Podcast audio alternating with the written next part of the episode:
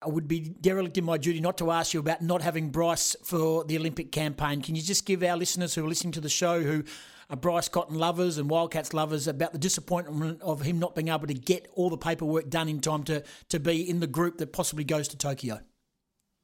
I just, I mean, I, I had to keep my mouth shut, and uh, you know, um, everybody was screaming, "What are you doing?" And I, you know, this was the problem. The problem was um, and I, I, just want everyone to know that the Perth Wildcats, Basketball Australia, the AOC, everybody worked tirelessly behind the scenes to get Bryce um, naturalized so he would have an opportunity to to be a part of this. And obviously, you can't, you know, you have a squad that you've selected, and you can't select somebody that isn't eligible.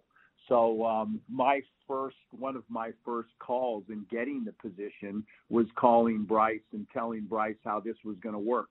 So um, you know, uh, he's a, a, tremendous basketball player and a piece that um, would be really, really valuable. And uh, you know, you uh, you just got to uh, you know you go back to a Leroy Loggins, you go back to a Cal Bruton, you go back to a Scott Fisher being a part of national teams and Olympic teams that had an effect.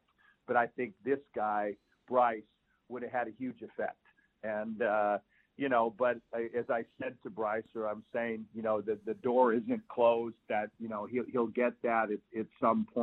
And uh, he is a young man in the game today. He's got a, he's got a bright future and, you know, uh, I'm sure Australia. I'm, if I'm, I'm, if I'm the coach or I'm a part of it, we're looking forward to, uh, uh, you know, him in the future. Yeah, but uh, again, great, great player, great player, and a winner.